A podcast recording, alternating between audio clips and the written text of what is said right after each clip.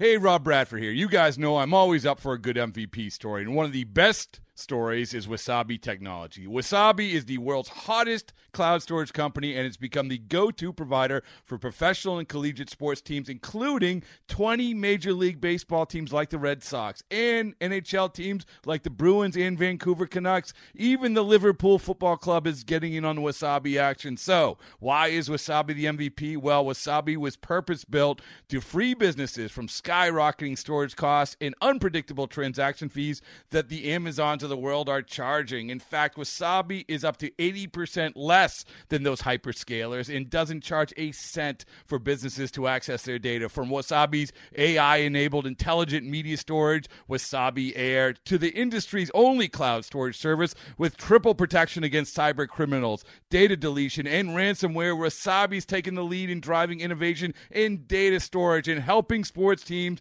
to unleash the power of their data. Wasabi, another Boston based championship team.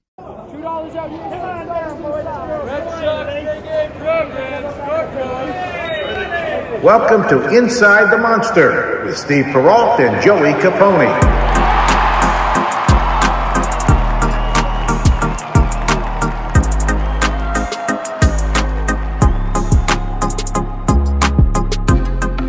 Welcome to episode 54 of the official Red Sox podcast, Inside the Monster, presented by Audacy with myself, Steve Peralt, and Joey Capone. The Red Sox took the series finale from the Minnesota Twinkies in Minnesota and keep their unofficially officially eliminated number at seven. Joey, how you doing? Uh, dude, this is the best day of my life. Thank you so much for asking. Currently ranked This number is the best. one. This is the best day of your life. I can't. This is number one. I can't think of one day that I've enjoyed better than this one. This is as good as it's ever gonna get. I think the birth of your son's not not in the mix here at all. you know, a lot of people like to say that's the best day of your life, the day you become a parent. I don't Yeah. know who that day is good for. I don't know who. That day's that day's gotta suck. Again, I have an 11 year old, so like Right. I, I don't know Yeah. why I'm saying it like I don't have a kid, but like, I mean, people will say it's like, oh, the greatest, uh, day, oh, the birth of my that actual day looks like it's a terrible, terrible day. It is. for all parties involved. Obviously, not as much for you. well, dude, watch it. I got my hand squeezed like really, really hard. So Wow. Yeah. I'm sorry, I, I messed up there. My two bad. different You got your hands doctors were like, "Get out of our way. We need to get in there." I was like, "What?" multiple. I was like, I don't even get to do it. I don't even get to be in there. Yeah, it was like a huge bummer for me. Uh, yeah, no, I'm terrible, man. I'm I'm bad. I have nothing to look forward to. Let me tell you, dude, this is going to be a bummer. I'm just going to jump right into it. Yeah, yeah, yeah. This felt like the first win where it didn't really matter. Yeah, I'm, I'm there with you. I know our unofficial official elimination number is still technically at seven. oh, it's at seven. It's literally. It at is seven, yeah. literally, technically, physiologically at seven. Shoot, man, transcendentally, it's at seven. That's seven. Literally. Mm-hmm. I know I have said on this show that September 14th is the day that I will care up until. That if, you know, how that Red Sox Yankees series goes at Fenway, that will dictate, you know, where the numbers are there. That's when I'll reassess. I've made all sorts of im- imaginary fake qualifiers and dates and, and whatever, but I can't lie that my gut said today after this win, I didn't feel anything. I I feel very accurate in my uh, statement that when that ball went down the line in Williamsport, that was it. like I really I really feel like that was, and, and I know you know we're just speaking from the heart here, and if if this was the moment for you, then that's totally fine. But yeah, once that ball off of Schreiber went down the line, there it was like okay, all right. So much for uh, so much for this, and it really sucks for multiple reasons because.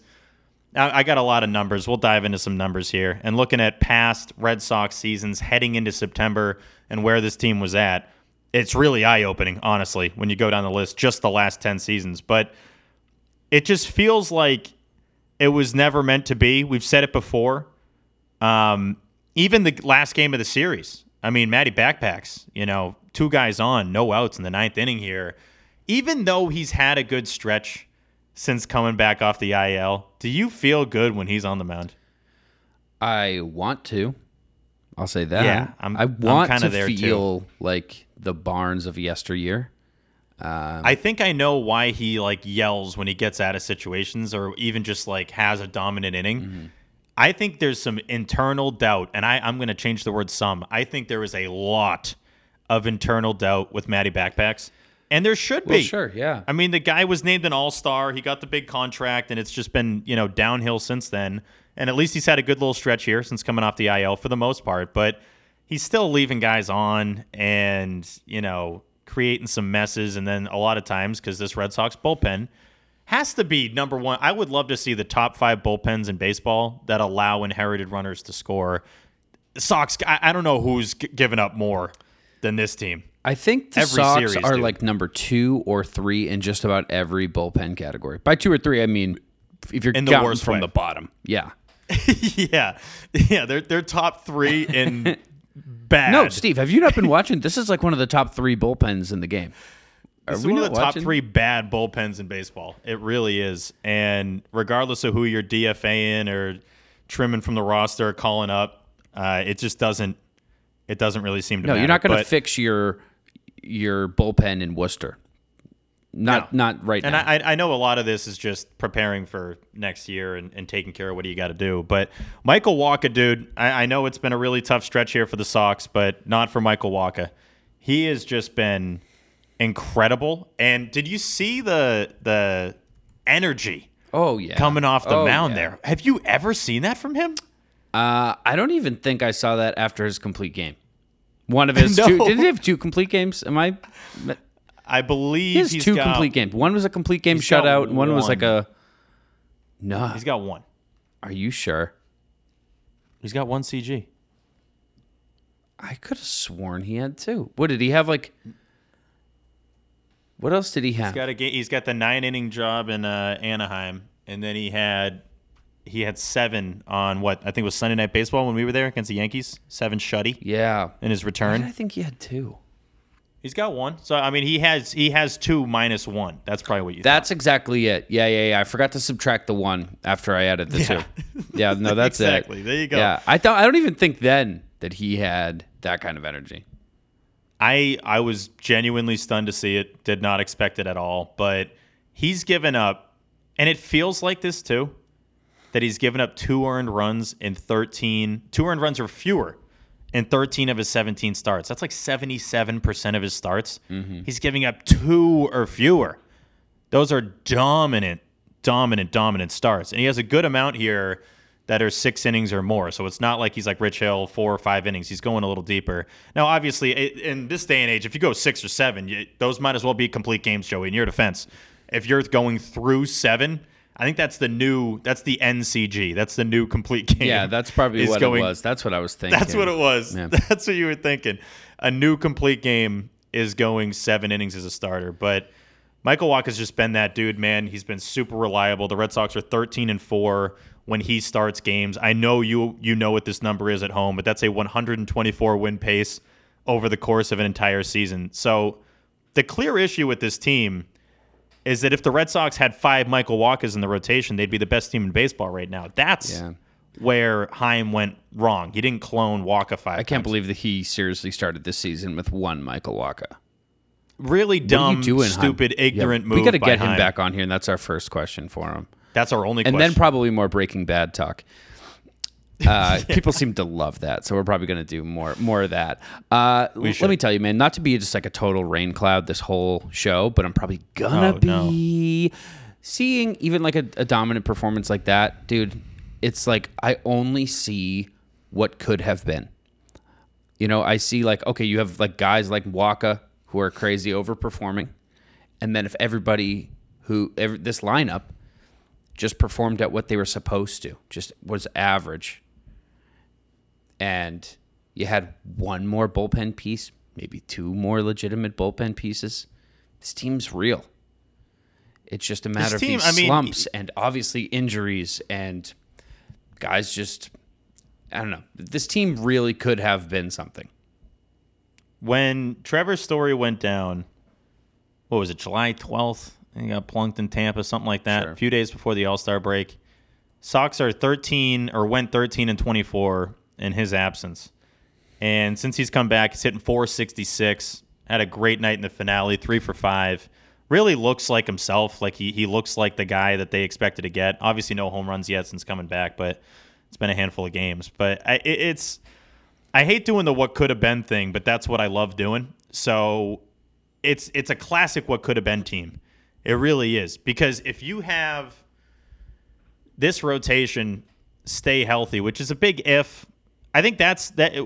We should honestly rank like the top three where it went wrongs for this team. Mm-hmm. Feels like it's more of a September topic, but it is September. It's early September now. I I gotta put ah, this is tough. Actually, doing this on the spot is a little tough. But that being your starting rotation, I think is number one. Yeah. I think that's the top thing. It's between that and not having enough bullpen arms. Uh, I think that's that's one and two, however you want to do it, and and bullpen arms that that involves not having an actual closer.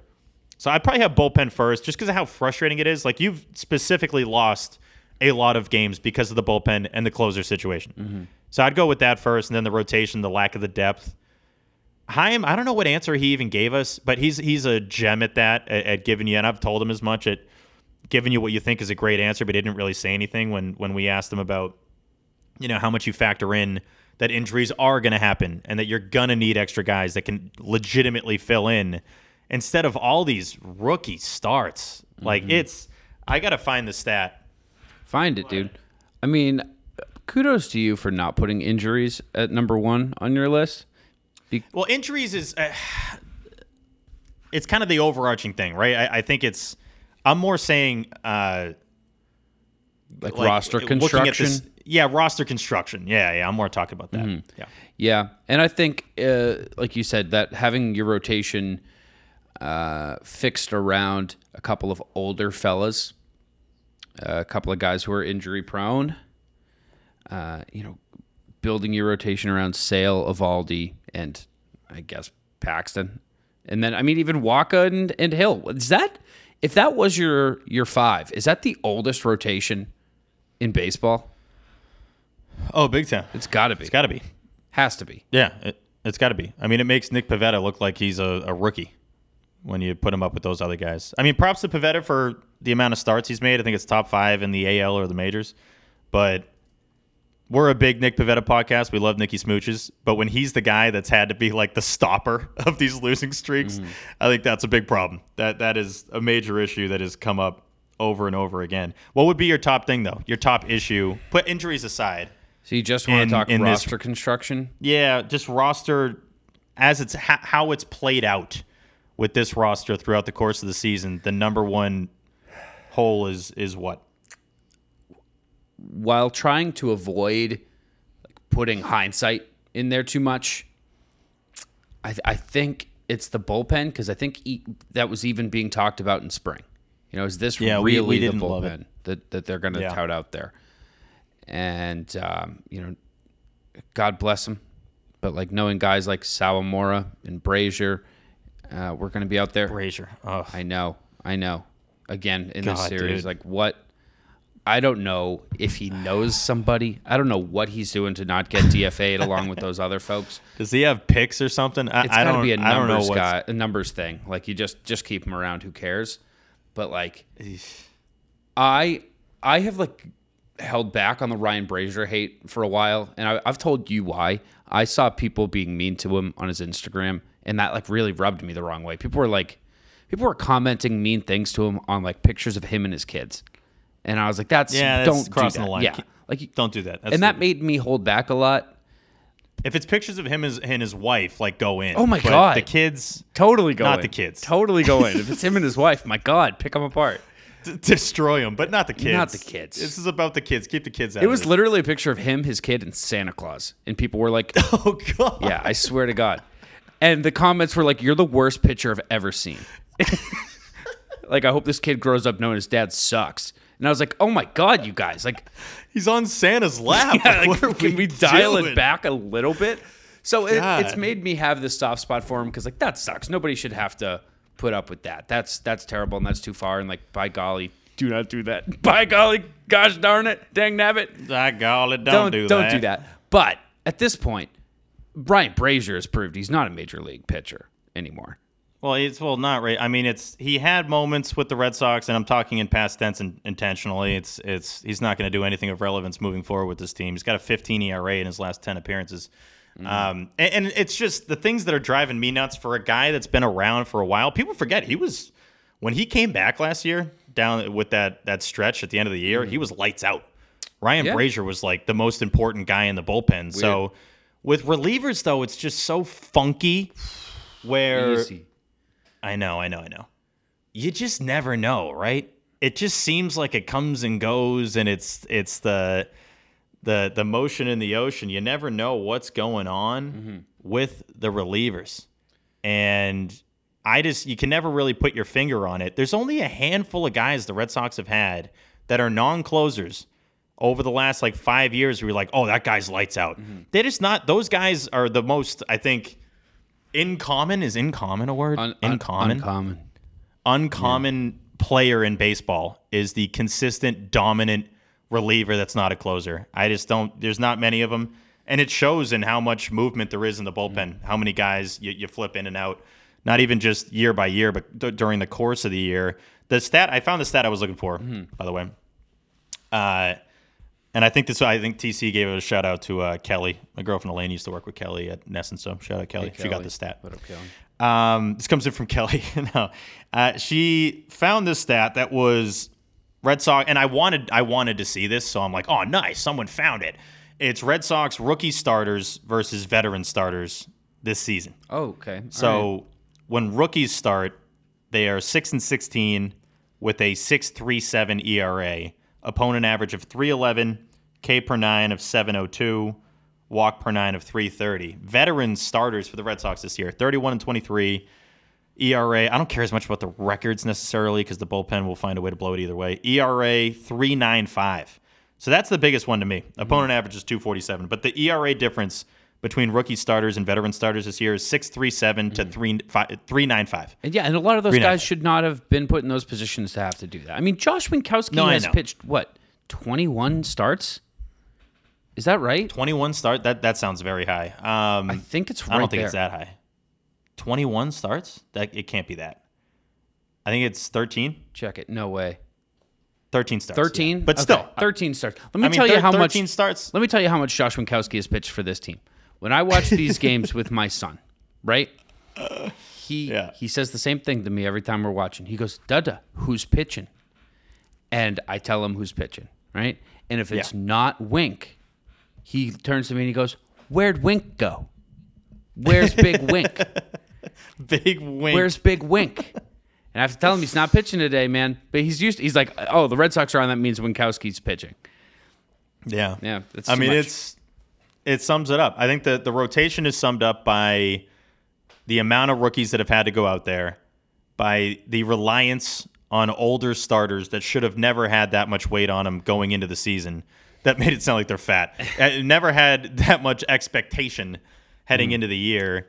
And by the fact that when Michael Wacha's on the mound, it's like we think our ace is on the bump. This guy at best should be the third, fourth starter on the team, and he's your go-to guy. I saw Stats put out a tweet, or no, this was uh, our boy JP. Michael Wacha this season in April, two and zero with a one seven seven. In May, one and one with a three ten. June, three and zero with a three zero three ERA. July, he just took the month off. He was chilling, probably went on a vacation or something. August, three and zero with a two one nine ERA. So he's just been he's been the guy. He's been uh, insanely reliable, and that's a huge part of what sucks. Is that if you could have gotten this Michael Wacha performance along with, God forbid, a somewhat healthy Chris Sale and a somewhat healthy Nathan Eovaldi. And James Paxton Pavetic- was alive.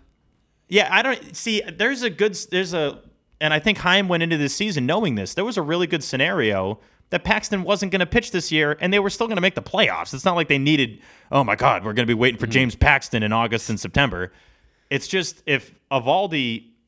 See, that's the thing though, and, and we probably would have said this in spring training, and we probably did say this in spring training, that Eovaldi just coming off of the best year of his Red Sox career and fully healthy, made all, like all his starts. I don't know if he even missed a start and for him to do, have to do that or be expected to do that two years in a row, I think was asking a lot. So it, mm-hmm. it's this Chaim and company were banking on similar to last year, a lot of things going the Sox way. They clearly have not, and it results in a team that's eight games back of a playoff spot heading into September. So I did the math out. If your Yeah, starting rotation was Sale, Eovaldi, Wacha, Paxton, Hill, do you want to guess the average age of a Red Sox starter? Sale, Eovaldi, Wacha, Paxton, Hill. The average age, um, 32, 34.2. 34. Oof. That's I forgot how old Hill is. yeah, he'll, weights that average a lot. Yeah, yeah, yeah. He does kind of mess that up. But I mean their their ages are 33, 32, 33, 31, 42. And 42. There we go. They're basically all like 32 and then 42. Yeah, but still, like 32, 33 years old is, I mean, the average age of your starters. I mean, it's it's it's tough. It's right up there with the bullpen as to reasons why this team is what it is. Because I mean, you can't tout that out, that rotation out in spring and be like, oh yeah, this will work fine. I'm sure this will last the whole year. This will go well, especially with you know Sale's recent history being what it is with injuries with like you said Eovaldi having like this great year but also being injury prone throughout his career it's it's right up there it's right up there alongside the bullpen for why this team is what it is I know. I mean, the, the thing that sucks with the month of August, because it, it clearly wasn't as bad as July. July was legendarily terrible for the Red Sox, one of the worst months in team history. July, or August rather, the rest, like the last three weeks, you could make an argument they should have only lost one of these series. like mm-hmm. that's that's what kind of sucks along the the way of following this wild card race is that they lose two to the Braves. It's like okay, I don't know, it's not looking great. They win that one game series against Baltimore. You then take two out of three against the Yankees. You should have swept the Pirates. Mm-hmm. They really should have won that game in Williamsport. That would have been another series win against the Orioles. Mm-hmm. The Blue Jays, I mean, obviously you're going to get swept by them. That's what they do every time to you. You win the series against the Rays. Game one of this twin series was a pain in the ass. I mean, that was, they had endless opportunities. Mm-hmm. How many times during games like that do you lose that game? Where it's like second, third, fourth, fifth inning, you're leaving a guy on third, leaving a guy on second and third, leaving a guy on third, Leaving him loaded, and then all of a sudden, yeah, leaving them loaded, mm-hmm. and then all it takes is a couple mistakes and a bases clearing double, and you lose the game. That's literally mm-hmm. all that happened in game one. So no you knew that was going to happen. don't you know. knew that was going to happen. But i mean we've talked a lot about like or maybe not a lot about but i mentioned last show it's easy to picture seven wins that this team should have had. Like seven losses that should have been wins like you Yeah, just went over the past few weeks and named three or four so i mean you go all the way back to april bro like there are so many instances where like you know there are probably 10 games 12 games throughout the year that dumb mistakes lost you and uh, I don't know. It's it's frustrating. We we've also talked about, dude. This team is five games under 500. If they were just playing 500 ball, they'd be two games out. yeah, it's it's it's annoying. I think the thing that frustrates me the most is that Joey, I'm gonna make it personal. Please do. You and I deserved better. Yeah. this year. We the amount of hours we've put into this program and into this show in year one, we deserve a September where they're at least in the hunt. It's all about us. where they're at, at least it's all everything's about us. Mm-hmm. And it's like, come on, really? You're gonna leave us with this September? You're gonna do this? and then it's like, I'm a huge. You're gonna do this to us, and like, I'm a huge Pats fan, but like, God, sounds like it's gonna be the worst team in like a hundred years. You're gonna you're gonna do this to us going into this Pats season? Ugh. well, I'm, I know that you're really stoked about the bees. What do you think about about? Dude, I love Puck. yeah. What, what do you think about about their chances this year, especially in their You know division? super dude, that division's so stacked. You know what I, I'm super excited about? What? Elaine got me a ticket to the Winter Classic. Get out of here. I'm so pumped. I was gonna. I think I told you I haven't asked for a single like ticket or anything this year. No, all to no. build up to like I want to ask some Fenway people like, hey, if you if you got some, let me know. Say if you got one. If you got and then just join us. Yeah. yeah, well, no, So, I'll do that. uh, I wasn't gonna go alone. You know what I mean? no, I Yeah, know. but now- if you got one, I Yeah. honestly, that's a good question that I just kind of that popped in the old brain. What one sporting event would you be most okay going to by yourself? Like what? It- not like a specific game, just like what team and what sport. I'm kind of talking. I'm kind of talking specific game. Oh. Like I, because I, I, I'm saying that to say that I would never really go to a sporting event by myself. I feel like that's a little weird. Mm-hmm. Uh, certain things by yourself, eating by yourself, movie by yourself, totally I fine. think movies don't know. alone are great. game. Yeah. Movies alone are actually preferable most of the time. Mm-hmm. Um, game though, I, I, I don't know. Uh, going to a sporting event solo, I'm not really digging it. No, I, I'm trying to think of what it would even have to. It would have to be like um, some kind of crowd, like a um, I don't know. Super Bowl, would you do that solo? Not really. No, I don't. No. I still think the NFL is better on TV. Oh, I think most people do. Yeah. So I, w- I wouldn't really do that. Oh, oh, uh, like a college game, like college football. Like if you're in Yeah. the student section or something. If you can weasel Yeah. your way into the student section, I'd like to do that. Like an LSU football game. That'd be cool. Okay, so you're talking like real deal college football. In my brain, I was thinking like fake college football, like Boston College. Yeah, no, I mean like a You- you're real college football game, like jumping and chanting and dancing. Like I, that yeah, sounds fun. Yeah.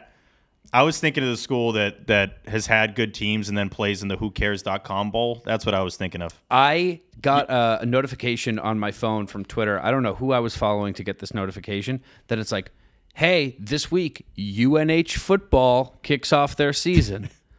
I was like, I'm I'm shutting notifications off and I'm blocking you. No way do I need UNH football popping up on my on my phone, dude. Let me tell you what I'm, I'm a doing. busy man. Uh, we're- we are going to take a break. Got some eye-opening numbers about past Red Sox teams entering September versus this one, Joey, Hmm. and other topics. Raffy, Xander, go down the list here. Story back, Bayo. I got some Bayo stuff from Game One. All right, all right. Jerry Meals, Jerry Meals, you gon' you gonna get it, Jerry Meals. Let me tell you, buddy. Watch it. That's coming up next on Inside the Bus.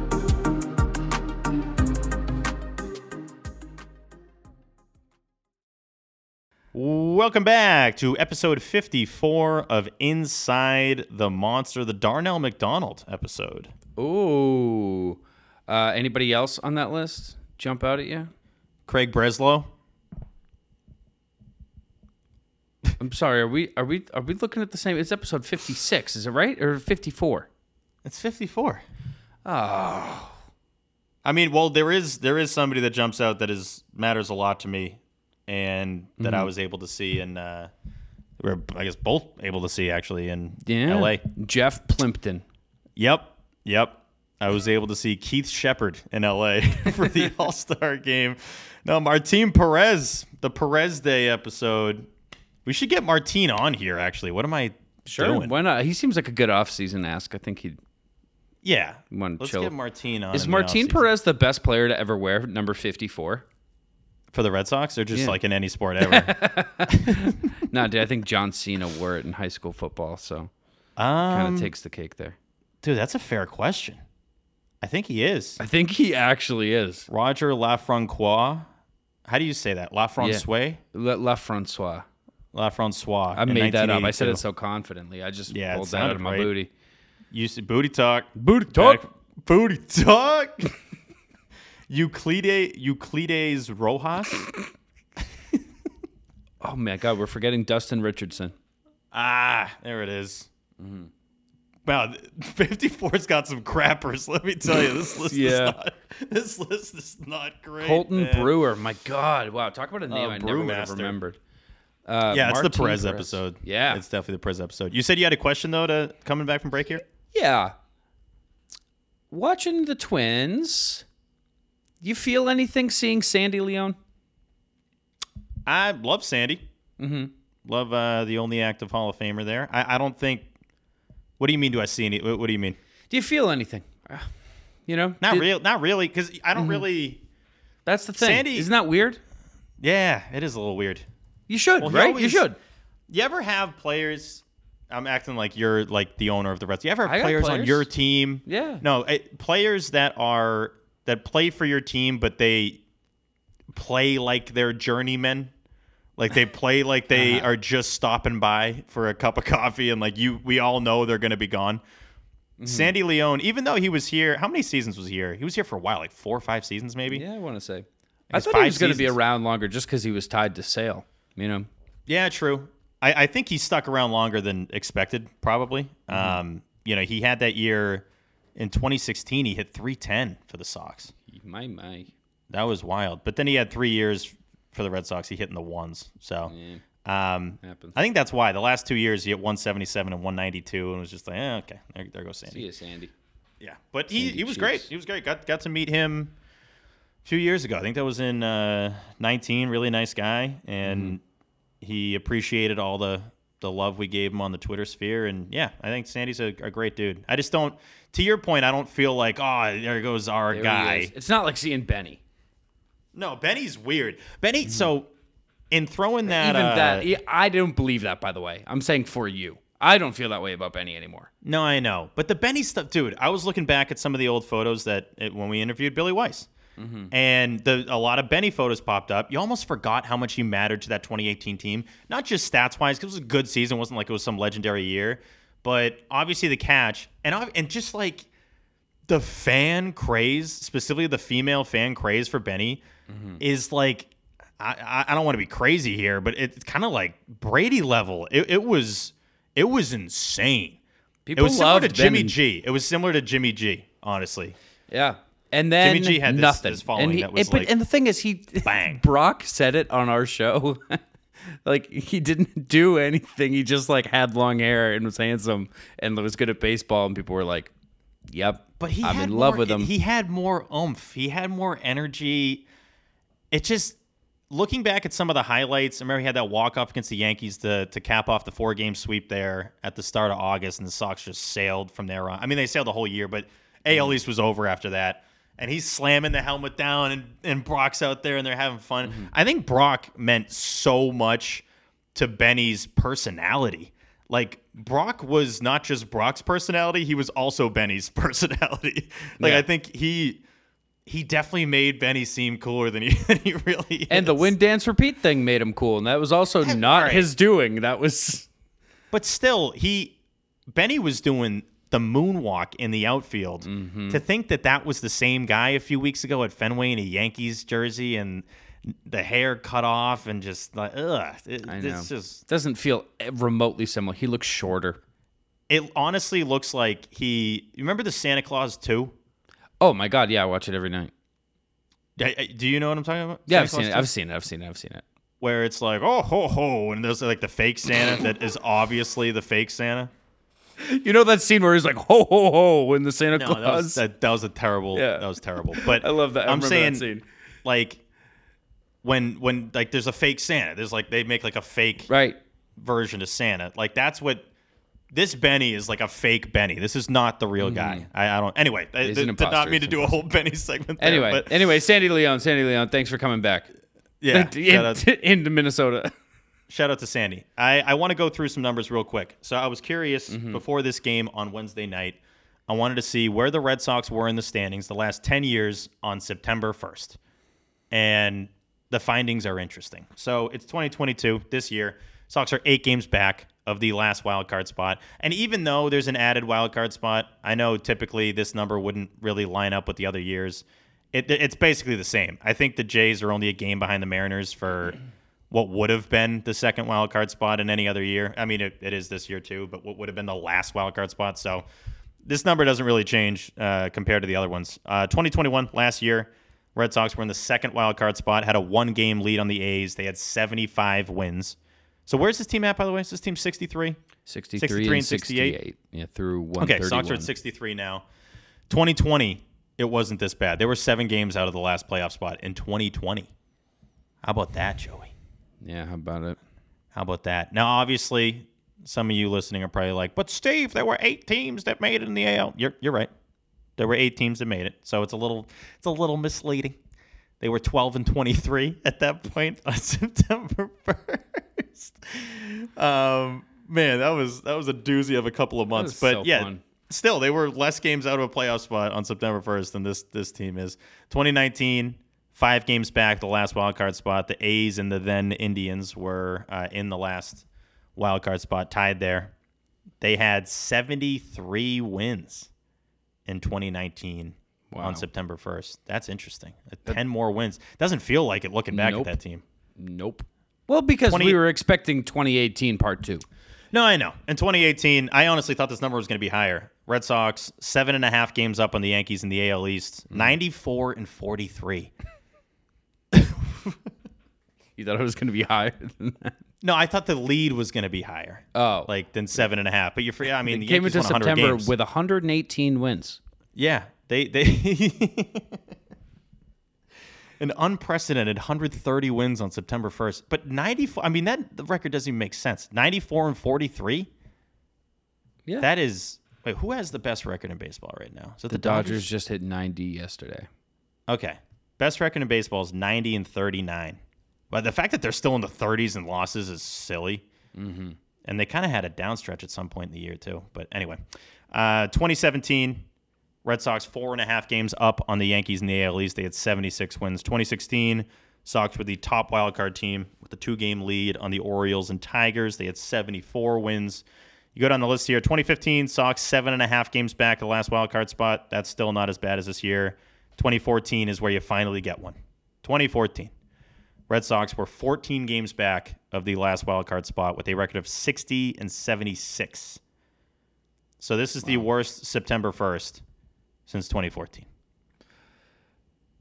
You know what year Feels like it, is too. not uh you know what year is is better than than this one as well?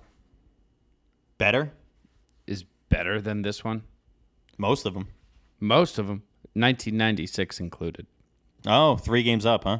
3 games up through 131, they were 66 and 65 or if you want to do your entering September thing, they were 69 and 67. Okay, winning record. So, But one one big takeaway here: Sox in well in 13. I'll finish the list off for the last 10 seasons. Mm-hmm. 2013 was 10 seasons ago. They were four and a half games up on the Rays. My in the bad. I thought you- East. thought you were done. No, I, I thought I was done too. Uh, but anyway, the, the the point is, in the last 10 seasons, the Red Sox have only been further back of the last playoff spot once than they are right now, and that was 2014. So the 2020 team was even closer. 2012, they were 12 games back. That team, though, 62 wins entering September 1st. That team only had one less win than this team entering September, so it kind of Well- gives you a little well, they had probably played more. What, what's their full record? 62 and 71. Yeah. So they'd played a few more games. Two more games. Yeah, they hadn't played that much more, right? Two so more games. So never mind. It is what it is. But Ugh. yeah, I just it's just tough, man. It's tough. Yeah. Yeah, it's it's really setting in, dude. This series really did it. This is the one. I think we say that every series, but like this one, this one killed all of the hope. Because Hey, I mean, we got a month left. We got a month left. you got huh? 31 games left to not lose seven. So what is that math? 24 and seven? 31 games. They gotta. They can lose six. So what? They can go 25 and six. 25. They go and 25 six. and six. They're in the playoffs. So that that's really where you gotta just. That's like head at. eerily close to what they did in June. It is. It actually is very similar. Yeah. It's very similar. So if they just have their run their June back, then hey, that first series in October. All they got to play- do is run back like the best month in Red Sox history. and And everything's gonna be all right. Yeah. Then they play. Oh, forget about it. End of September. It's at the Blue Jays. Uh oh. Uh oh. Got to save a couple losses for that game. That's it. They closed the year one game. with four against the Yankees, Mm-hmm. where Judge very well might tie Maris against the Red Sox in late September, which that would be a little tough. Dude, But Brasier start. Just do it. Do it for history's it. sake. four against the Yankees, four against the Orioles, three against the Jays, and three against the Rays. But the thing Yeah. in the Sox benefit is that they've just lost a ton to all of those teams all year. That's true. That's true. Got it out of their system. They're due. Um, Yeah. I like that. Is everybody doing that? That they end the season playing uh, every, everyone in the division? I think a lot of teams are. There, I mean, the NL Central. I don't know if any other. I I think in the West too, they're doing like six gamers. Oh, I get to end the season. I think like the that. Dodgers, the Cardinals, there's a good handful of teams that have a six game series at home or on the road to end the year. It's a little nuts. I thought we were only going up to five this year. Six is a little crazy. getting all the way through the rotation is pretty cool. Yeah. Really learn each other a little bit, and that sets up for some cool playoff matchups. That's pretty cool. Yeah, I like that. No, I, I I don't hate it. I like baseball things I haven't seen before. Uh, Raffy Devers just finished the worst month of his life. That was stunning to see. Stunning to see, Joey. He had never hit worse than I believe 212 in a month. He had a couple in 2018. I think that was is that technically his rookie year or is it 2017? Uh, 17 because he came up in 16, right? No, he came No, he came up came in up 17. in 17. So I'm gonna guess 18 was still his rookie year. Here, there's a And even if it wasn't, I'm just going to call it his rookie year. yeah, here's a wicked quick check. Um, he lost his rookie status in 2017. Oh, okay. I knew my tweet was technically wrong. If I ever have a typo or a stat that's wrong, I just delete it. I think I got to delete that now. I think I got to delete it. Get it out of there. This was a false stat. I look at 2018 as his actual rookie year, Mm-hmm. but if it's not literally his rookie year, then yeah, we're deleting it. Boom, gone. Yeah, he came up in Um, July, July 25th. Yeah, I remember seeing one of his best moments in New York, the homer off at Chapman. It was the birth of uh, Josie McFly. But yeah, anyway, Raffy hit 163 this August. He just finished off a month hitting 163. I did not think that was physically possible for Rafael Devers to do. And he played the whole month, really. He didn't miss uh, much of any time, I don't believe. And it's like, I, I just. I don't know what's up. He looks insanely pissed off. Some of the people reply that tweet, "Oh, he just checked out." He's not checked out, you dopes. Yeah, I mean, what do we do? Rafael Devers is never going to be checked out. He is an all-time competitor, all-time ball player. And for any of the crowd that's like, "Oh, he's not going to be here in two years," if you're of that mindset, which I, I don't agree with, but if you have that mindset, he'd be doing everything in his power to improve his status going into uh, uh you know last year Right, last contract. Like what like what are you talking about? So it just doesn't there's no logic. nothing makes There's no logic there's no there. logic there. Doesn't make any sense. Um No. him forgetting how many outs there were was eye-opening. I've was never seen him do that before ever No. so he's just not right. I don't know. It's weird to see. It just doesn't. His slumps, we've talked about it before, are normally like four games. like they're not an entire month. So it's hard to justify what you're seeing out there. Today, to get last night, Wednesday night, game three of this yeah. series. Thursday. It is Thursday now. It's, it's. September. Happy September. Happy Joey. September to you, brother. Um, Nice. When Rafi, you know what I'm talking about when he had his third strikeout Mm. and like basically like took a knee at the plate Yeah. and like they went to commercial like on this like slow zoom on Rafi just beating himself up. We'll be Yeah. right back with more Red Sox baseball. like, yeah, this is good. Perfect. Thanks. Yeah, This that works. good. That works. I mean, dude, it's he was like screaming at himself in this series after at bats. I don't think I've ever yeah. seen him that like slamming the helmet, slamming the bat, saying a lot of curses. I would believe in Spanish, uh, but it was. I don't know. It's just weird to see. I know I'd floated it out a couple episodes ago, but I'm kind of going to disagree with myself now because I just love Raffy so much. I wouldn't want that to be the last we see of him until spring training. But if he's really not right, and obviously we know what the standings are, I don't. I don't if know he's what not, you I mean, if he's fighting through something, is that what you mean by he's not right? Like there's something up? That's what I'm. No, that's what I'm Yeah. saying. If he's if because he doesn't look like on the bases, he doesn't look right. Like when he does actually get on, he's moving weird. So I, I don't. I mean, look, there's nothing to fight for anymore. There's not. Sorry. No, there's not. So If you there's throw- no need. If you're Bobby- fighting through something, man, like by all means, take a seat. I know you're listening, Rafi. Take a seat, brother. If you if you're not feeling yourself, my God, dude, do not aggravate something. yeah, throw your boy Bobby at third, and you know who should play first. Byron Buxton. I don't know. Byron Buxton, Triston Casas should play. Triston Casas. Tomorrow's the day. Today's the day. If you're listening to this Thursday morning, Today's the day. There's Two no call-ups. chance you could be listening to this Wednesday because we are still recording and it's thir- it's Thursday. I'm gonna get this date and calendar thing down, dude. One I of these know. days, I promise you. You'll get it. You'll Two get call ups tomorrow. Explain to me how this works.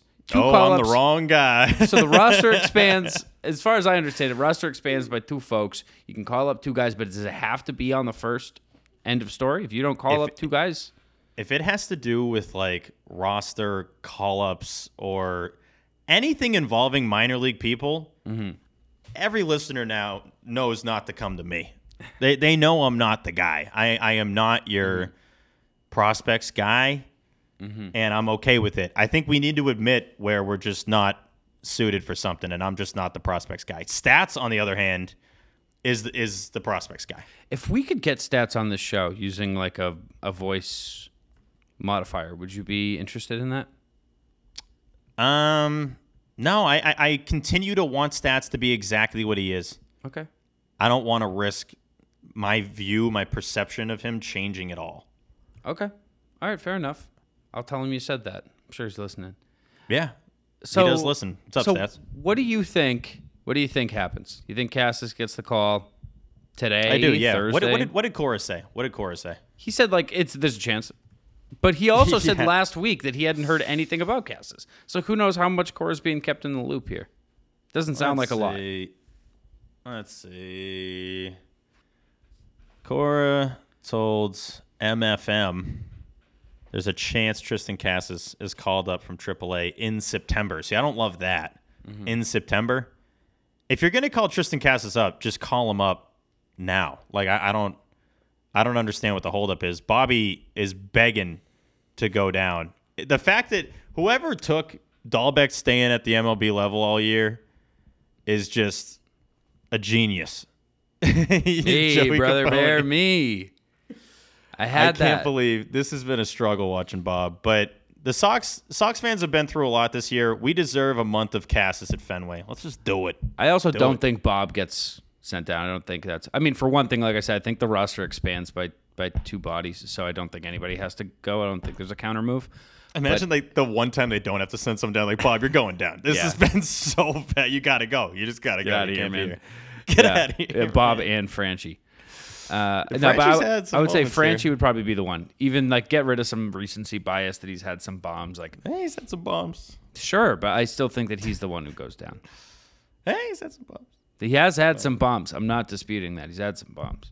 Last thing for me with this series, I am all aboard the Brayan Bello train. Sometimes you have to see to believe. Uh, with Santa, you don't, but with Brayan Bello, I did. And I don't know. It it just took a few games and just seeing that changeup just fall off the face of the earth, and his sinker and his changeup move the exact same way, but they have a 10 mile an hour difference in speed he is just he's just got the makings of the guy. He's got Bello's got uh, as the kids are saying, I'm him energy. And I really, really, really, really, really hope it ends up being that. Like we would we're really in for a treat and we deserve it. I, again, this whole show is about, about what us. you and I deserve. It's all about us. We deserve a really good Brayan Bello that's got swag. Also, screw you, Jerry Meals. What a terrible performance. What an awful. The umpire of game one was one of the most embarrassing performances I've seen in years. Terrible calls, just missing balls and strikes all over the place. Mm-hmm. Going up to tell, I don't even know what he was telling Bello. He has to set more or whatever. He had to wipe off the rosin or something. It, it felt he was treating. So I, I think people kind of misinterpreted what my tweet meant, and I could see how it could be looked at multiple ways. But I said that Meals was treating Bello like a rookie, which is garbage. And it, everyone's like, "What?" They were like, five, isn't he a rookie?" It's ah, no, all right. This isn't the point. No, the, the point is like he's getting like almost rookie hazed by like an ump when he should be just treated like an MLB pitcher. He's made it to the big leagues. He's he's got swag. He's got stuff. Treat him like he's any other guy in this Red Sox rotation. Right. And Meals was not doing that. He was treating him like the little kid, and I hated that. I thought that was cheap, and um, yeah, just an awful performance. And it was it, like you could see it on Cora's face. He's, he looked over a few times, like, "What are we doing?" Eck, Eck was great. I, I, what, I gotta have that. Where is that? Where is that? My goodness! Oh, that is paint. He was just he was classic Eck in game one. Well, the whole series. I mean, he's incredible. But yeah, Bello, I mm-hmm. just you know he didn't have it in his last inning there. Obviously, couldn't throw a strike, but he's got some stuff to clean up. But I, I just love I love the ingredients. I love the Bello ingredients. It really is a peak to what this kid's future could be, and I'm excited. As am I, man. Dude, I'm trying to find the ump scorecard for the other night. I don't think it showed up as bad. See, I feel like half the time these don't show up Well- as bad as you expect them to. I think his would because he did he did something that not a lot of umps do these days, He and sucked. that and that is suck. no, a no. lot of umps do that these days. No, he was calling uh, you know strikes on the plate balls. That usually doesn't happen. It's Yeah. usually the other way around. Uh, you know, you, you you call a wide strike a high strike, but he had a few that were like balls that were like off the black, like m- low middle. Like there, there was Bello had one where he did his little twirl, like going to the dugout. Mm-hmm. That was almost right down the middle of the plate. Like it, it barely missed being like a perfect pitch. But here's the killer, Joey, and this is another thing he's gonna have to work on. Is that he did he did the twirl for a pitch that was way outside. Mm-hmm. He, he did the go to the dugout twirl. I think Leone was up and he didn't love that. and it's like, dude, no, no, no, no, don't get ahead of yourself. Yeah. Sandy Like, if- Sandy was not pleased. he was not pleased. If you're doing the twirl, like you, it better be obvious. And I'll Mm-hmm. give him a pass on the first one because it definitely should have been called a strike. But the Mm-hmm. second one, I was like, oh, come on now, hey, come on now. Come on now. Come on. I Come just on now. I just sent you the uh, the ump scorecard. Look at the left half of this plate. Oh, it's terrible. That's insane. Oof. Yeah, and then there's those three down there, those those three called balls. I don't know. See, here's here's a question I have for you, Joey, because I know Yeah. the robo umps thing comes up like every night. Mm-hmm. Something, listeners, Joey, everybody, everybody involved here, Mm-hmm. ask yourself this question: What is the strike zone? I think like we've gotten so used to what they show on the broadcast. Mm-hmm. I think we've forgotten that the strike zone is still kind of a judgmental thing. Uh, I think by I think by the books there's like a hard definition. I think it's what I think I'm sure there's I'm sure there's a hard definition, but it never that box doesn't seem to change, is what I'm saying. right, right, right. It does with um Altuve. I want to say it's game day. Yeah, with Altuve. He's very short, and Aaron Judge is very tall. You should He's see them big. stand next to each other. I what know a it's picture! a wild photo. Have you ever seen it? Put it? it on Oh my Instagram God. because they these wait Oh. these guys what They're like different sizes, but like produce a lot of hits. one big, one small. Can you believe that? Uh, no, it changes on. Uh, I think it's game the game cast, like the the, the MLB game day. I, I think does does change it. I th- I'm pretty sure here. Correct me if I'm wrong. Anybody who's listening, I'm pretty sure the books says it's halfway between the belt and the and the letters is Yeah. where the top is, and the bottom's just knees, and it's just the edge of the plate. Right there we go. Uh, Boom. I guess. I, yeah. That, no. That, I mean, the sides are Boom, boom. easy. Yeah, obviously. But I'm saying But I- that's the top. It's the top. That's really the question, right? Because it used Yes. to be used to be letters. Now I'm pretty sure it's between belt and letters, like halfway between that, which basically your navel, your belly Yeah. button. belly button to left nip. I, I just I don't understand. It's I don't know. I, I just think that's something that doesn't get factored in enough for what we're seeing on the broadcast. Is that really adjusting every single player that's up? I don't believe it does. Okay, no, I got sorry, I, I messed up. It is the midpoint between a batter's shoulders and the top of his pants. Okay. So But then here's call another that thing, belly Joey. button, With that, it's button. like guys move. You know, it's not like they're Mm-hmm. just standing there like a, a statue. Like there's a lot of I don't know. Strike zone is such a non-exact thing, Mm-hmm. but it gets treated like an exact thing, and that's something that kind of kills me a little bit and doesn't get brought up enough. But yeah. Speaking of Um, strike zone, yeah, you know who we don't talk about on this show anymore? Who we used to all the time? who's that? Wally. Garrett Whitlock. Yeah, shouts to Whitlock. Well, he wasn't he wasn't great on Wednesday. Well, sure. Well, sure. Well, I have some numbers from before Wednesday. Yeah, give me some before Wednesday numbers. I don't know. I just felt like he really like the Whitlock talk died out, and I wanted to bring up some numbers here. So I wrote this before he even came into the game. Um, since his return in mid-July, before tonight, last night, before his return last night, Garrett Whitlock had a 1.59 ERA and a 141 batting average against. He allowed just one homer and had struck out 23 in 22 innings. It's crazy. Points a little moot because Wednesday wasn't great. Wednesday was there you go. Wednesday was not great. Is Nope. this the first time he's given up three earned in an outing out of the bullpen? I think it is. That is something. So yeah, before Wednesday, this guy couldn't be touched. And then Wednesday, just to keep you on your toes, he gave up four hits, three earned, and walked the guy. But he did Hell have yeah, three. Ks. So there you go. Half his outs were strikeouts, but uh, and you, you get a pass. That's the thing. Whitlock, it's it's like we talked about earlier in in this show, not this exact one, but this season, where it's kind of like players should get like three skip days for the media. Mm-hmm. If you're Garrett Whitlock and you've been that dominant, you get a couple skip days. Wednesday was a skip day. He's like, eh, I don't Mail know. it in, brother. You You He almost got killed too. This guy almost got killed That's true. by a liner that like literally like I could have killed him. I, I think that's something that doesn't get like I, I'm gonna say mentioned. Why don't people talk about this? You could absolutely die as a pitcher out there. Absolutely. Guy did. Guy did die. Who? Um, I want to say it was the '70s, but it might have been before that. All right. Let's have a um, moment of silence for that guy. You want to figure out his name, or do you want to just? Yeah, let's figure out his name. All right, yeah. So we know who exactly. Ray Chapman was hit in the head by a pitch thrown by pitcher Carl Mays. Oh, it was a pitch. What? It was a pitch. That's, I'm, talking 1920. about, I'm talking about pitchers. I'm talking about yeah. I thought it was. I thought it was a comebacker, but I was wrong. There's a pitch to hit him in the dome. Pitcher ever like died? we're still not going to do the moment of silence. It's like no, we should probably still do this moment of silence. Um, What? no, I guess not. I guess not. Some fractured skulls, a coma. Didn't die? That's it. That's kind of a bummer.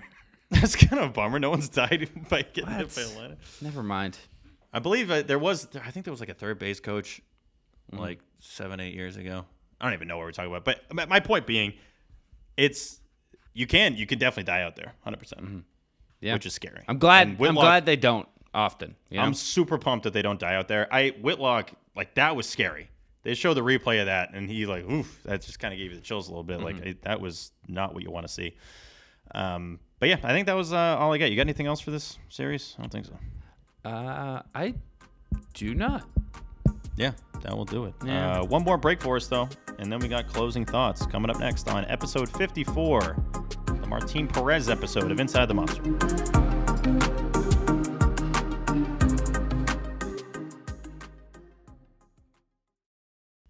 We are back on ITM. Joey, you want to go first or second for closing thoughts? I'll go second, dude. Nice. Alrighty. I watched a tennis match on Wednesday night, and I can't remember the last time I done did that. I normally watch the final. I'll watch like a Nadal, or back in the day like a Federer, or even like a Pete Sampras, really back in the day, you know. But Serena Williams, I think, essentially announced her retirement. I don't know if it was one of those like stepping away type of. I, I think she's retiring. It's at least getting treated like that.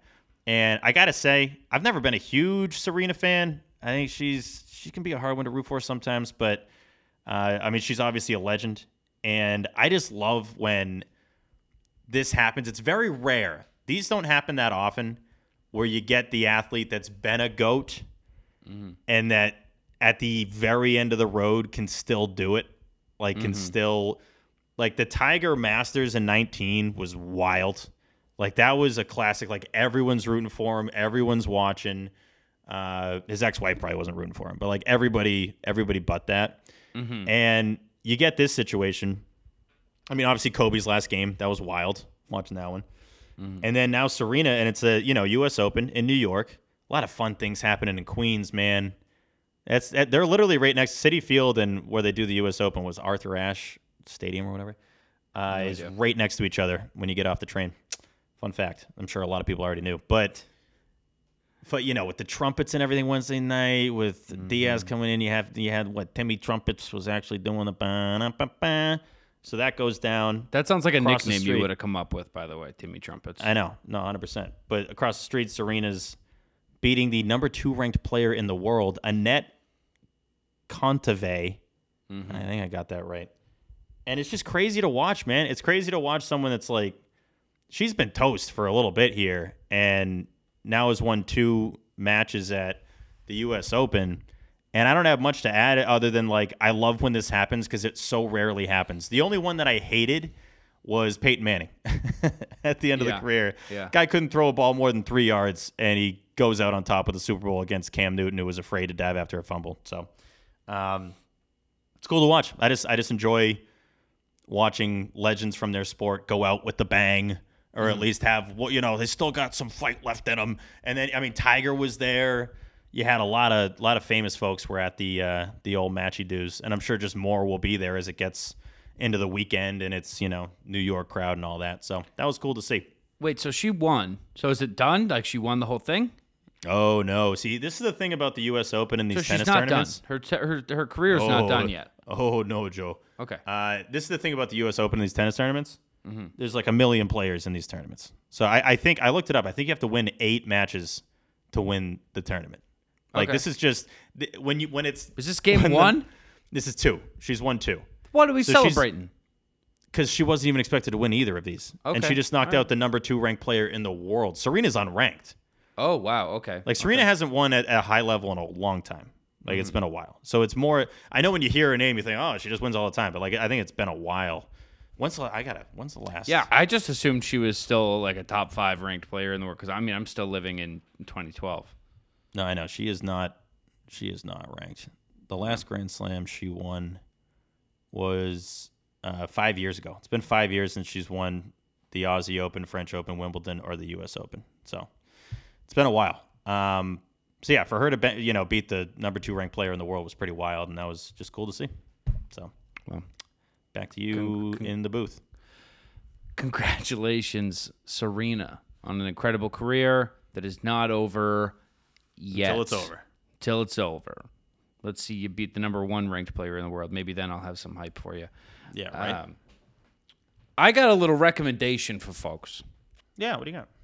if you are looking for an end of summer thing to do, and you're like, what'd be a fun thing to get all my friends together? Like, I don't want to do like uh, Labor Day. Everybody already has plans, right?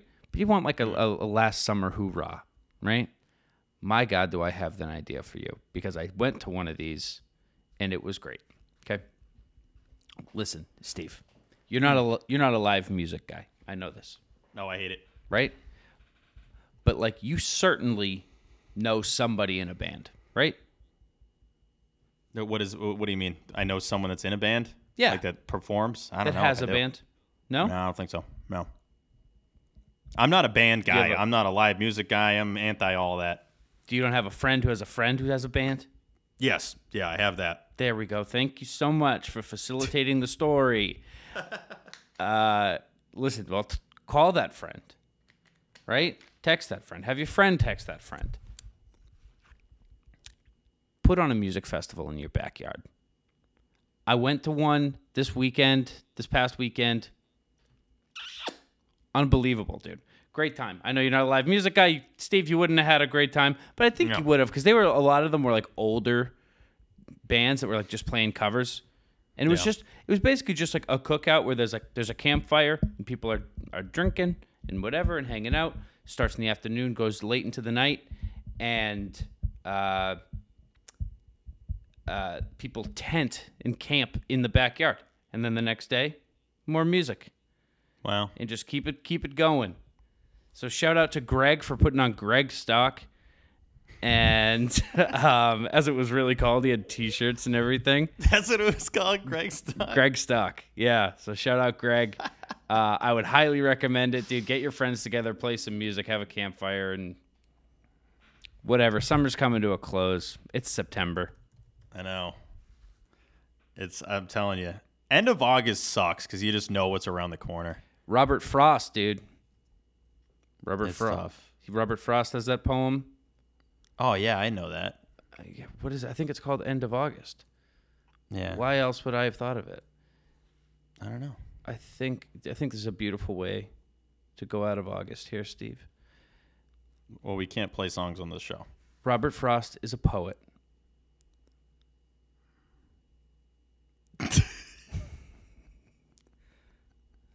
He's like arguably the most famous poet of all time. I've heard the name before. Do you think I'm into poetry? Do I seem like a guy that's like, I love me some poetry? No, but I'm not into classical music, but I know who Mozart is. Yeah, same. oh, I totally heard of him. I know Mozart, dude. Um, Mozart's, whatever, Mozart's I can't find it. I thought he wrote something about it. What's I think the it best was a song lie. that Mozart ever did? What's his best jam? I think I think you- Mozart's first name is Wolfgang. Yeah, how badass, huh? We need to bring back that name. So you're gonna be like, we gotta bring him on the show. We're gonna get Mozart on here. Bring back that name, Wolfgang. You just thought of a badass animal and a badass way to group them together. That's crazy. Tiger Gang. I Yeah, don't. I didn't have something Gang. cooler than gang. All I think that'll do it, Joey. I think that's it. Yeah, that's it. That will do it for episode 54 of Inside the Monster. We got a cool interview coming up tomorrow, I believe. Coming up Friday, I believe. And if not, then early next week. But that'll be a fun one. And Oh, we yeah. are also going to preview this Rangers Red Sox series at Fenway Park. But until then, for Joey Capone, I'm Steve Peralt. Go Sox Kid. Inside the Monster is a production of Audacy in partnership with the Boston Red Sox. The show is produced by me, Steve Peralt. Our executive producer is Lena Glazer, mixing and video editing by Joey Capone. Special thanks to the Red Sox and Major League Baseball for their contributions to the production of this podcast.